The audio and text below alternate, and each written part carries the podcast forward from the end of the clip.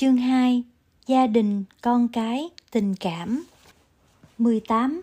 Để cho gia đình được bình an Hỏi Làm sao để bảo đảm cho gia đình được bình an trong khi thế giới bên ngoài đang có nhiều biến động và thiếu bình an? Trả lời Mỗi gia đình nên thiết lập một căn phòng mà ta có thể gọi là phòng thở hay phòng thiền hay là ốc đảo bình an. Nếu nhà không có nhiều gian phòng hoặc không có phòng riêng thì chỉ cần một góc nhỏ cũng có thể biến thành một ốc đảo bình an. Khi một ai trong gia đình cảm thấy bất an hay thiếu vững chãi thì có thể tìm đến ẩn náu nơi ốc đảo bình an ấy. Không cần phải là một nơi thật rộng rãi, bày biện bàn ghế rườm rà. Chỉ cần vài tọa cụ, một cái chuông nhỏ và một bình hoa tượng trưng cho sự tươi mát, vẻ đẹp và hy vọng. Bất cứ ai, kể cả các em nhỏ, khi nào cảm thấy tức giận hay bức xúc cũng có quyền tìm đến ẩn náu ở nơi đó. Bất cứ nhà nào nếu gọi là văn minh thì phải có căn phòng như thế. Đó là lãnh địa của bình an một nơi để trở về nương tựa hải đảo tự thân. Ngay khi ốc đảo đó được thiết trí thì bản thân ta và những người khác trong nhà bắt đầu được thừa hưởng lợi lạc bước vào căn phòng ấy, ta sẽ cảm thấy bình an trong tâm. Khi cha mẹ cãi nhau, con cái sẽ đau khổ. Nếu mình là con thì mình có thể tránh mặt, đi vào phòng thở, thỉnh lên một tiếng chuông và thực tập thở trong chánh niệm. Ta tìm về nương tựa nơi không gian bình an của căn phòng. Nếu ta thực tập được như thế thì sẽ giúp cha mẹ ta dừng lại khi nghe tiếng chuông và nhận ra rằng mình không nên làm cho con mình đau khổ. Cho nên một người có thực tập cũng có thể giúp được cho những người khác trong nhà. Khi giận nhau thì một trong hai người có thể vào phòng thở, thực tập hơi thở chánh niệm và nghe chuông để được lắng dịu. Thực tập như thế thì bố mẹ, vợ chồng, con cái sẽ tạo được cảm hứng cho nhau một buổi sáng, cả nhà nên cùng nhau vào phòng thở, ngồi với nhau vài phút. Nhận diện sự có mặt của nhau trong chánh niệm.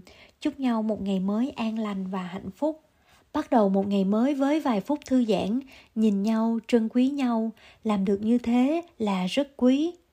Trước khi đi ngủ, cả nhà nên vào phòng cùng ngồi nghe chuông và cùng thở với nhau mỗi khi cần lắng nghe nhau thì phòng thiền là nơi để cùng ngồi lại với nhau trong chánh niệm lắng nghe sâu sắc niềm đau nỗi khổ của nhau khi một đứa con đã vào trú ẩn trong phòng thiền thì cha mẹ không nên tiếp tục la mắng nó nữa vào phòng thiền là coi như có đặc quyền bất khả xâm phạm, không ai có thể quấy rối mình nữa.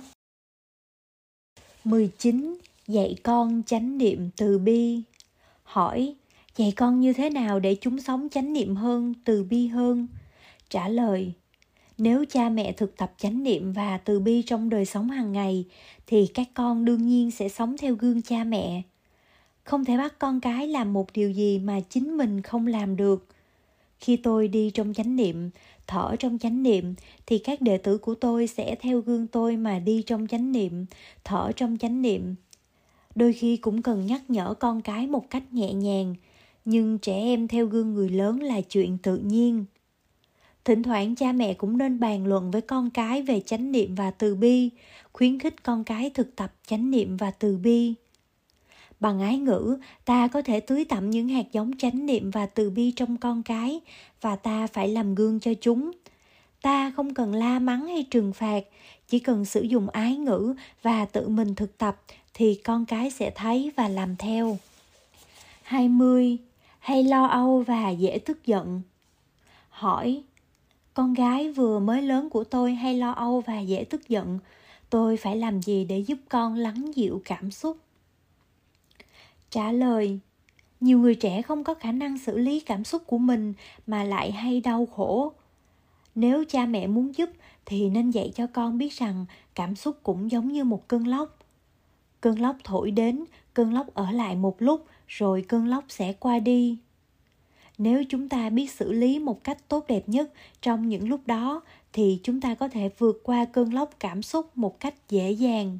Sự thực tập thở sâu bằng bụng có thể giúp xử lý được cảm xúc mạnh. Dạy cho con thực tập như thế không khó. Khi thấy con đang trong lúc khủng hoảng, ta hãy cùng ngồi xuống với con và nói, con hãy nắm lấy tay ba, thực tập thở với ba con thở vào đi, phình bụng lên. Con có thấy bụng của con phồng lên hay không? Bây giờ con thở ra, con có thấy bụng của con xẹp xuống không? Nào, hãy làm lại. Vào, ra phòng xẹp. Chỉ trong vòng vài phút, cháu sẽ cảm thấy thư thái hơn, nhẹ nhàng hơn nhờ sự bao bọc của năng lượng chánh niệm và sự vững chãi của ta sau đó thì con có thể tự làm một mình. Sự thực tập này không có gì khó. Những em bé hay những thiếu niên đều có thể làm được. Tuy nhiên không nên đợi đến khi bão tố ập tới ta mới bắt đầu thực tập. Phải bắt đầu thực tập ngay.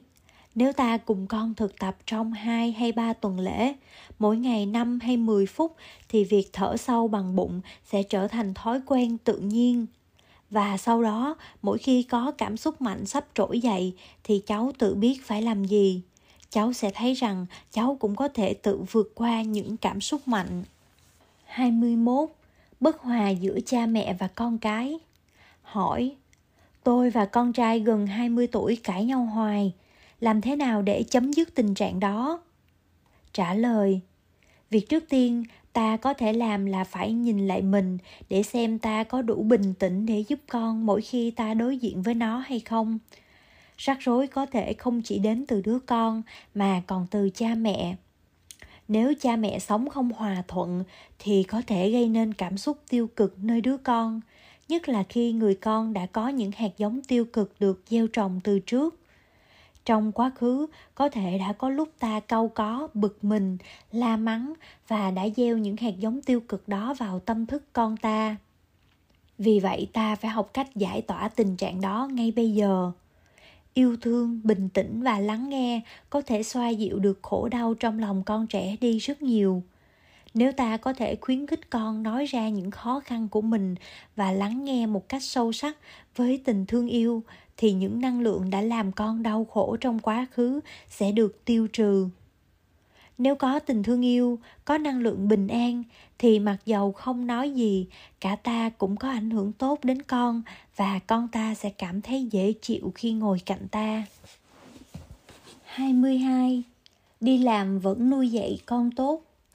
Hỏi, có nhiều người cho rằng những người mẹ vì phải đi làm nên không thể săn sóc con cái một cách chu đáo nhưng cũng có những người mẹ, tuy ở nhà mà vẫn không để ý gì đến con cái thì sao? Làm sao để chúng tôi vừa có thể nuôi dạy con tốt, vừa làm những việc đòi hỏi sự chú tâm? Trả lời, chúng ta có thể vừa đi làm vừa nuôi dạy con. Nếu biết cách sắp xếp để chăm sóc thương yêu con cái đủ, thì ta vẫn có thể đi làm được chứ. Chăm sóc là yếu tố rất quan trọng cho sự truyền thông và hiểu biết. Chăm sóc đưa đến thương yêu thương yêu đưa đến hiểu biết, và càng hiểu biết thì càng thương yêu. Nhiều bậc cha mẹ cần phải đi làm vì sinh kế, nhiều người khác đi làm vì có niềm vui trong công việc. Nhưng ở nhà để chăm sóc con cái, nhà cửa, tạo không gian tươi mát và lành mạnh cho những người khác trong gia đình cũng là một việc làm rất quan trọng. Không nên căn cứ vào mức lương hay công việc để đánh giá giá trị của bản thân phải học cách hành xử như thế nào để luôn thể hiện được sự vững chãi, tự tin tin tưởng và vui tươi.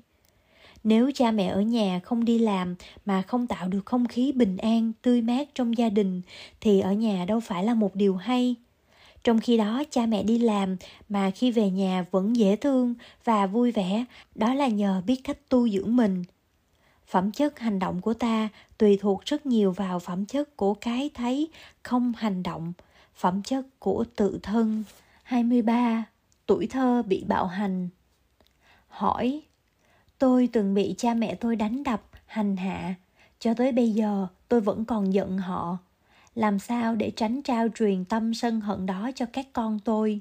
Trả lời, nếu ta là nạn nhân của một tuổi thơ bị bạo hành, thì hãy nên quán chiếu để thấy rằng cha mẹ ta đã không có cơ may gặp đạo, gặp thầy hay gặp thiện tri thức cha mẹ ta có thể đã lớn lên trong một môi trường mà những hạt giống của bạo hành trong họ bị tưới tẩm.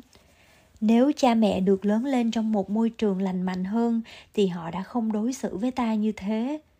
Điều này đúng đối với tất cả mọi người. Khi cha mẹ ta đã trao truyền những hạt giống tiêu cực sang cho ta, thì ta phải quyết tâm tu tập để không lặp lại những lỗi lầm đó của họ không những ta không bạo hành với con cái mình, mà còn giúp bảo vệ trẻ em nữa. Và với quyết tâm như thế, ta có thể chữa trị và chuyển hóa đau khổ của ta, kể cả những đau khổ do bị cha mẹ bạo hành từ quá khứ. Học nhìn bằng con mắt từ bi là một thực tập rất quý, rất màu nhiệm. Nếu ta biết cách nhìn người khác bằng con mắt từ bi, thì ta sẽ không còn đau khổ và sẽ làm cho những người khác cảm thấy thoải mái hơn đó là một lý do tuyệt vời để thực tập. Bài thi kệ đầu tiên trong cuốn sách bước tới thảnh thơi, sách thực tập của sa di là thức dậy miệng mỉm cười 24 giờ tinh khôi, xin nguyện sống trọn vẹn, mắt thương nhìn cuộc đời. Bắt đầu một ngày mới với phát nguyện nhìn mọi người bằng con mắt từ bi là một lối sống rất đẹp. Tâm từ bi phát xuất từ sự hiểu biết khi đã biết hoàn cảnh của ai rồi, thì ta sẽ nhận ra rằng người ấy chỉ là nạn nhân của hoàn cảnh. Biết như thế, ta không còn chê trách, phê phán hay buộc tội nữa. Người ấy không đáng bị trừng phạt. Người ấy cần được giúp đỡ. Ngay khi nhận ra được điều này, ta sẽ không còn đau khổ nữa.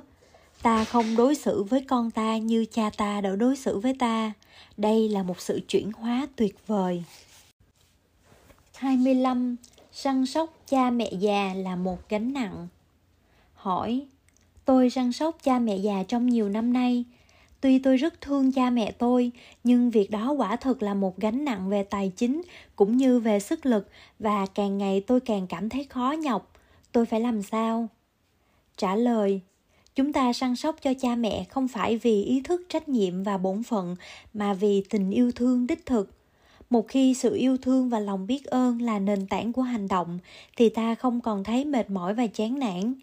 Vì vậy, sự thực tập cốt yếu là nhìn sâu để hiểu rõ, đem thương yêu làm nền tảng cho hành động săn sóc. Nhờ đó mà ta không mệt mỏi, không chán nản. Săn sóc cha mẹ là săn sóc cho chính mình. Đôi lúc ta cũng nên ngồi xuống nói chuyện với cha mẹ để có được sự cảm thông và cùng thấy rõ mức giới hạn của mỗi người nhờ có hiểu biết và thương yêu mà tình trạng sẽ thay đổi, ta sẽ thấy dễ chịu hơn nhiều. Khi ta săn sóc cho con của ta cũng vậy, ta không nên nghĩ rằng con ta là một ai khác, mà là ta, là chính ta. Vì vậy, nếu phải thức khuya hay thức dậy nhiều lần trong đêm, ta cũng không than phiền gì cả. Đó là vì ta có tình thương, ta có tuệ giác. Con ta và ta là một Thấy được như thế, ta sẽ có rất nhiều nghị lực để tiếp tục hành động. 26. Liên hệ trong tình yêu Hỏi Trong liên hệ tình yêu cả hai bên phải bình đẳng Làm thế nào để bảo đảm người mạnh không ức hiếp người yếu? Trả lời Ngay khi khởi lên ý niệm về một Thì ý niệm về hai đồng thời cũng khởi lên Cũng giống như ý niệm về phải và trái Bản chất của thực tại vượt thoát khỏi ý niệm về một và hai nếu thực tập được theo tuệ giác đó, thì ta sẽ tìm ra câu trả lời cho chính mình. Nguyên tắc của sự thực tập là giữ tâm bình đẳng và không phân biệt. Sử dụng tuệ giác, vô phân biệt trí, nghĩa là tuệ giác của sự không phân biệt. Bàn tay phải không bao giờ kỳ thị với bàn tay trái. Không bao giờ bàn tay phải tự hào cho là nó giỏi hơn bàn tay trái. Vì bàn tay phải biết rất rõ rằng nó với bàn tay trái là một hay là bất nhị hoặc không hai. Mỗi khi bàn tay trái cần thì bàn tay phải sẵn sàng giúp mà không cho rằng nó là bàn tay giỏi hơn hay mạnh hơn. Trong liên hệ tình cảm cũng vậy. Chúng ta cũng nên phát khởi tuệ giác không phân biệt.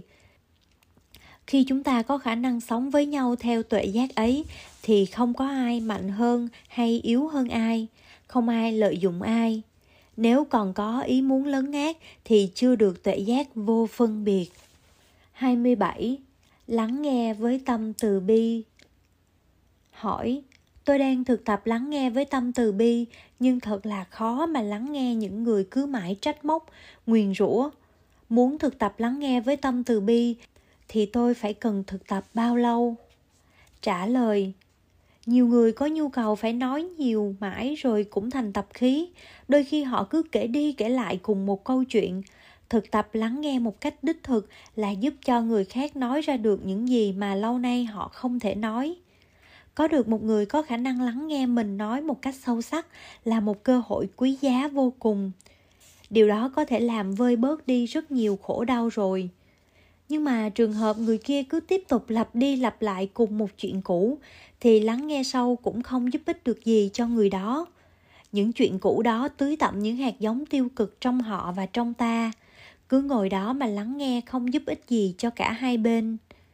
Ta phải nói như thế này. Này anh, tôi đã nghe những gì anh nói rồi. Anh không cần phải lặp lại mãi. Tôi biết rằng trong anh đang có những khối khổ đau nhưng anh không có cơ hội nhận diện và quán chiếu để tìm ra được nguồn thức ăn đã nuôi lớn khổ đau đó. Vì vậy mà anh không thể chuyển hóa nó.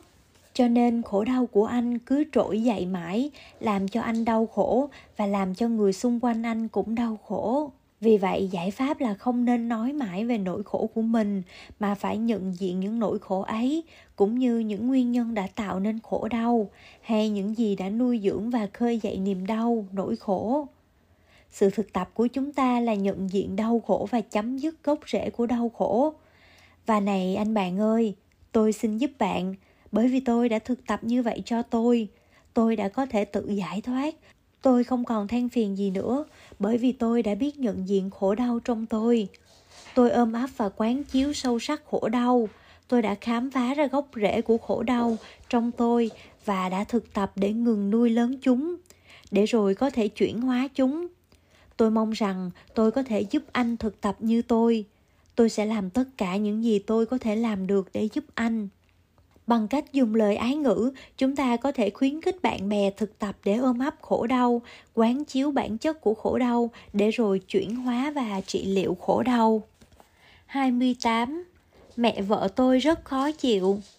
Hỏi, mẹ vợ tôi rất khó chịu. Tôi đã cố gắng chịu đựng, nhưng nhiều lúc tôi chịu hết nổi. Phải làm sao để thay đổi tình trạng này? Trả lời, mẹ vợ là mẹ của bạn đời của ta cô là một phần của bà và dòng họ bà. Ta đã từng cam kết là sẽ cùng nhau chia ngọt, sẻ bùi với người bạn đời của mình và trong đó, mẹ vợ cũng là một phần của sự cam kết ấy.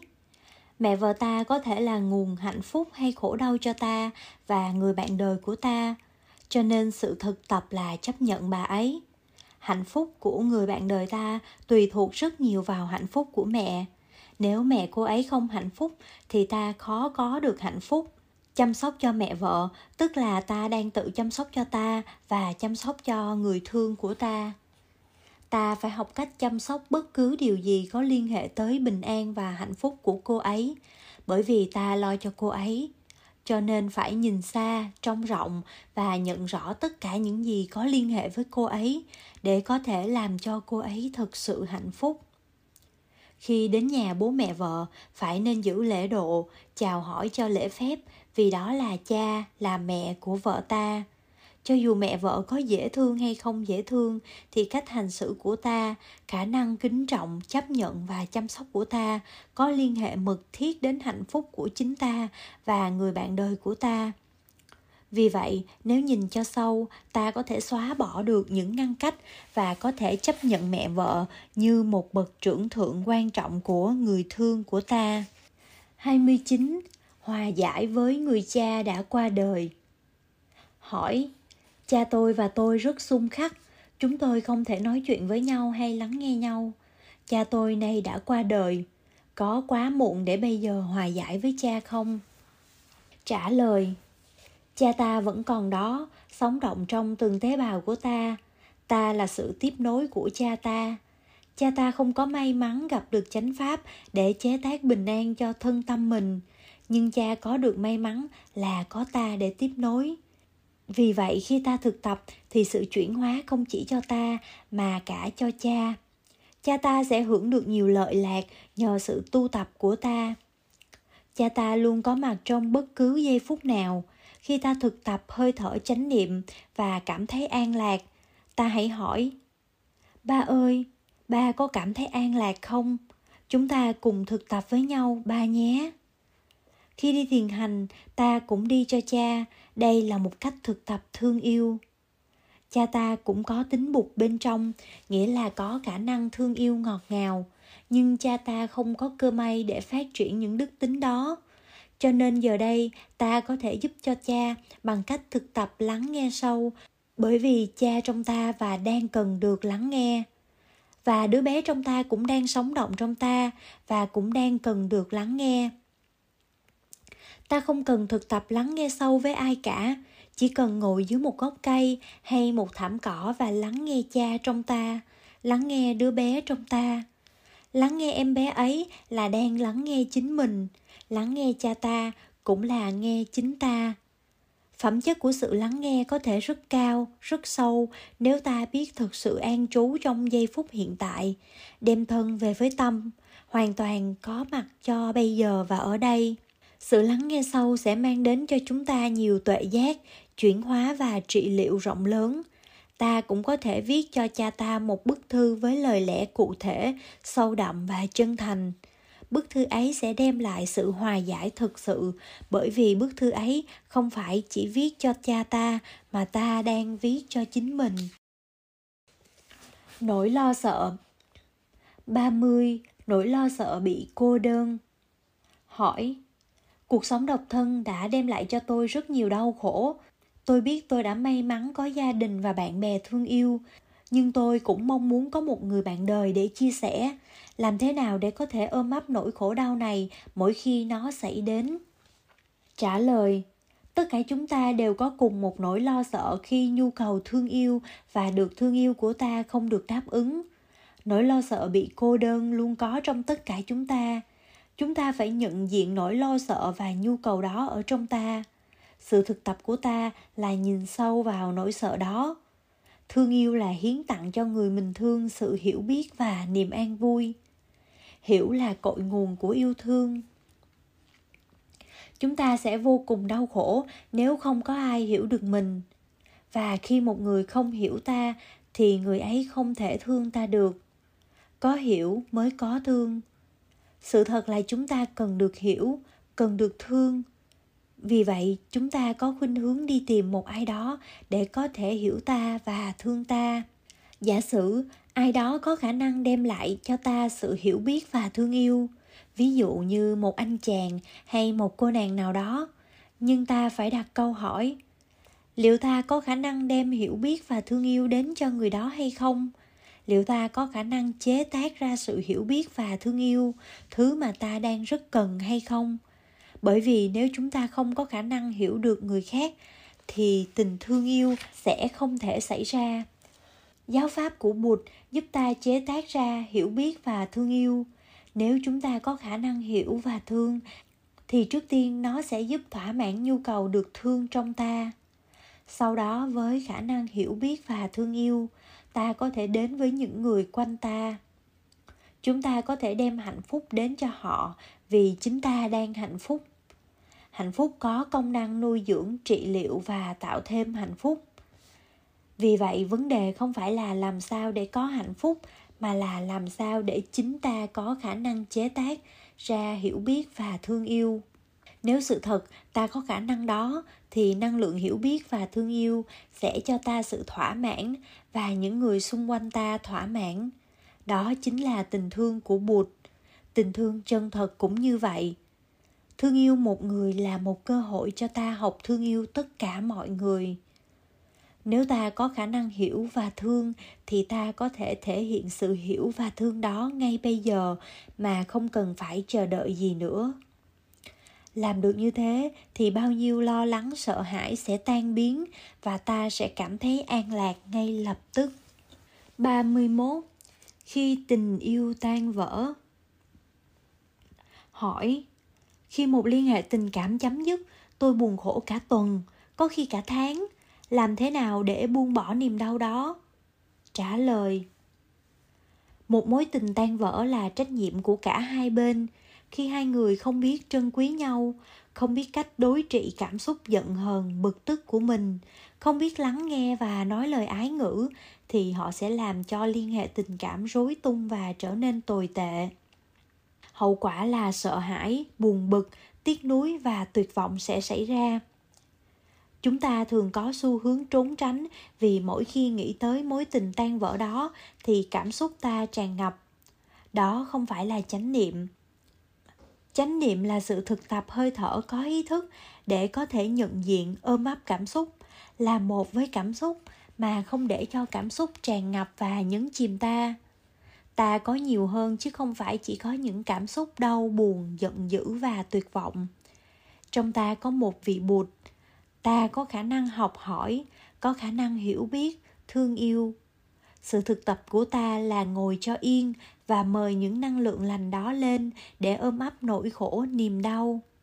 Niềm đau, nỗi khổ mà ta đang trải nghiệm trong giây phút hiện tại là cơ hội để ta học cách xây dựng cho tương lai niềm đau nỗi khổ của ta sẽ đem lại cho ta rất nhiều tuệ giác. Hãy can đảm nhìn sâu, can đảm chấp nhận và nói, đau buồn của ta ơi, ta biết em có mặt, ta muốn chăm sóc, cảm thông cho em và cùng em học hỏi. Chỉ cần 15 phút là có thể chữa trị. Không nên sợ hãi. Ta đã tạo niềm đau cho ta thì ta cũng có thể chế tác ra niềm vui, hạnh phúc cho ta.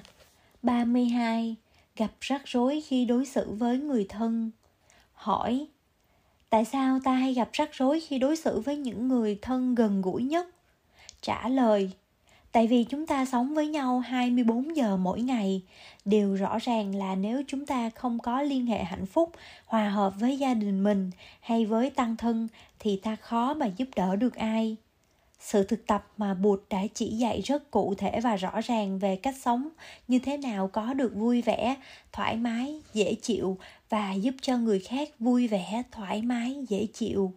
Đó là sự thực tập căn bản tại các đạo tràng của chúng tôi các vị xuất sĩ đã thực tập như thế chúng tôi biết rằng nếu không có một tăng chúng hạnh phúc không có tình huynh đệ nuôi dưỡng mà đi tổ chức những khóa tu thì những buổi thiền tập đó chỉ là giả tạo cho nên thực tập để chuyển hóa tự thân thực tập để chuyển hóa gia đình của mình thực tập để chuyển hóa cho gia đình của mình cho cộng đồng là nền tảng cho tất cả 33.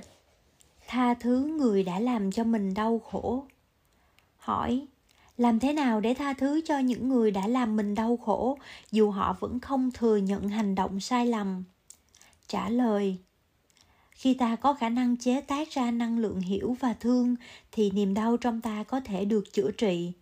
Trong đạo Bụt còn có một năng lượng khác có khả năng trị liệu, đó là chí nguyện, là ước muốn, quyết tâm giúp đỡ người khác khi chúng ta là nạn nhân của sự bạo hành, khi nhìn xung quanh ta thấy có rất nhiều người cũng bị áp bức, đau khổ như ta, thì tự nhiên ta phát sinh lòng thương và chúng ta phát nguyện làm sao để bảo vệ, giúp đỡ cho những ai chưa tìm ra lối thoát. Nếu chúng ta phát nguyện như thế và sẵn sàng cứu giúp, thì chúng ta sẽ trở thành một vị bồ tát mang trong lòng chí nguyện mãnh liệt để đi ra độ đời còn nếu chúng ta không làm gì cả, thì sẽ có nhiều người khác cũng sẽ là nạn nhân. Nếu ta có năng lượng của một vị bồ tát, nếu ta tha thiết muốn làm một điều gì đó, nếu ta muốn đi ra cứu giúp các em nhỏ hay ai đó, thì năng lượng ấy sẽ chữa lành vết thương trong ta. Với năng lượng của từ bi, của đại nguyện, chúng ta đi theo hạnh nguyện của bồ tát phổ hiền, một vị bồ tát phát đại nguyện lớn tâm từ bi của chúng ta có thể ôm lấy gia đình, xã hội và sự chữa trị đó có thể đạt đến tuyệt đối. 34 phạm lỗi lầm to lớn trong quá khứ. Hỏi, vài người trong chúng ta đã phạm lỗi lầm to lớn trong quá khứ và vẫn còn đau khổ mãi? Có thể nào quên đi niềm đau này? Trả lời, ta cần tìm cho ra một tuệ giác cho vấn đề này tuệ giác là nền tảng của bất cứ sự thực tập nào. Tuệ giác ở đây là, nhờ tu tập mà chúng ta có thể chăm sóc và thay đổi không chỉ hiện tại mà cả quá khứ và tương lai. Giả sử, ngày hôm qua ta có một ý nghĩ bất thiện, một ý nghĩ thiếu hiểu biết, thiếu thương yêu, và hôm nay ta hối hận là đã có một ý nghĩ như thế. Ta biết rằng ý nghĩ ấy sẽ tạo ảnh hưởng xấu cho thân tâm ta và ảnh hưởng lên cả nhân loại bây giờ an trú trong giây phút hiện tại, ta phát khởi một ý nghĩ khác, một ý nghĩ theo chiều hướng của hiểu biết và thương yêu. Nếu ta biết phát khởi một ý nghĩ như vậy, thì ý nghĩ đó sẽ chuyển hóa, triệt tiêu ảnh hưởng của ý nghĩ ngày hôm qua. Đó là quy luật của nghiệp. Ta có thể chuyển đổi nghiệp của quá khứ bằng cách tạo thêm nghiệp tốt lành ngày hôm nay. Tôi có gặp một cựu chiến binh người mỹ trong cuộc chiến việt nam ông đã thú nhận rằng ông đã tham dự vào việc sát hại năm em bé tại việt nam. Sau khi chiến tranh kết thúc, ông không có được một chút bình an và không thể bộc lộ cho ai biết về hành động của mình. Ông không thể đến gần trẻ em. Ông đã sống ân hận và đau khổ trong suốt nhiều năm như thế. Cuối cùng, ông đến tham dự một khóa tu cảm nhận được tình thương và niềm tin từ tăng thân. Ông cảm thấy đủ an toàn để kể lại câu chuyện đã xảy ra. Tôi có nói với ông như sau. Anh đã giết năm em bé, nhưng anh còn sống đó. Tại sao anh tự giam mình trong tù ngục của ân hận? Ngay giờ này có nhiều em bé đang chết, nhưng không có ai tìm cách cứu. Anh có thể cứu một hay hai em ngay bây giờ nếu anh làm được như thế, thì anh có thể hóa giải được quá khứ. Anh trở thành một con người khác. Có thể anh đã giết năm em, nhưng anh có thể cứu 50 em khác. Cuộc đời của anh sẽ trở thành cuộc đời của một vị bồ tát. Với tuệ giác đó, ông đã chuyển hóa ngay lập tức cuộc sống của ông ta bây giờ khác hoàn toàn. Ông phát nguyện quyết tâm cống hiến cuộc đời và năng lực của mình vào việc cứu giúp các trẻ em trên thế giới giây phút mà tâm thức ta thay đổi là giây phút quyết định. Sau đó thì tất cả mọi việc khác đều thay đổi. Vì thế ta không nên tiếc nuối quá khứ. Có nhiều việc mà anh có thể làm ngay trong ngày hôm nay để hóa giải quá khứ và xây dựng một tương lai tốt đẹp. 35 giúp thành viên trong gia đình tu tập. Hỏi làm sao để có thể gây ảnh hưởng đến những người trong gia đình khi họ không để ý tới việc tu tập nếp sống tâm linh mà chỉ xem tivi suốt ngày hay ăn những thức ăn không lành mạnh? Trả lời, chúng ta có thể làm gương bằng tuệ giác và sự tu tập của mình. Nếu chúng ta có ý muốn áp đặt ý kiến của mình lên người khác, thì chúng ta sẽ gặp những phản ứng mạnh không nên giảng đạo hay chỉ trích, mà nên tìm phương tiện khéo léo để giúp họ nhận ra hậu quả của khổ đau do việc tiêu thụ những độc tố vào thân tâm.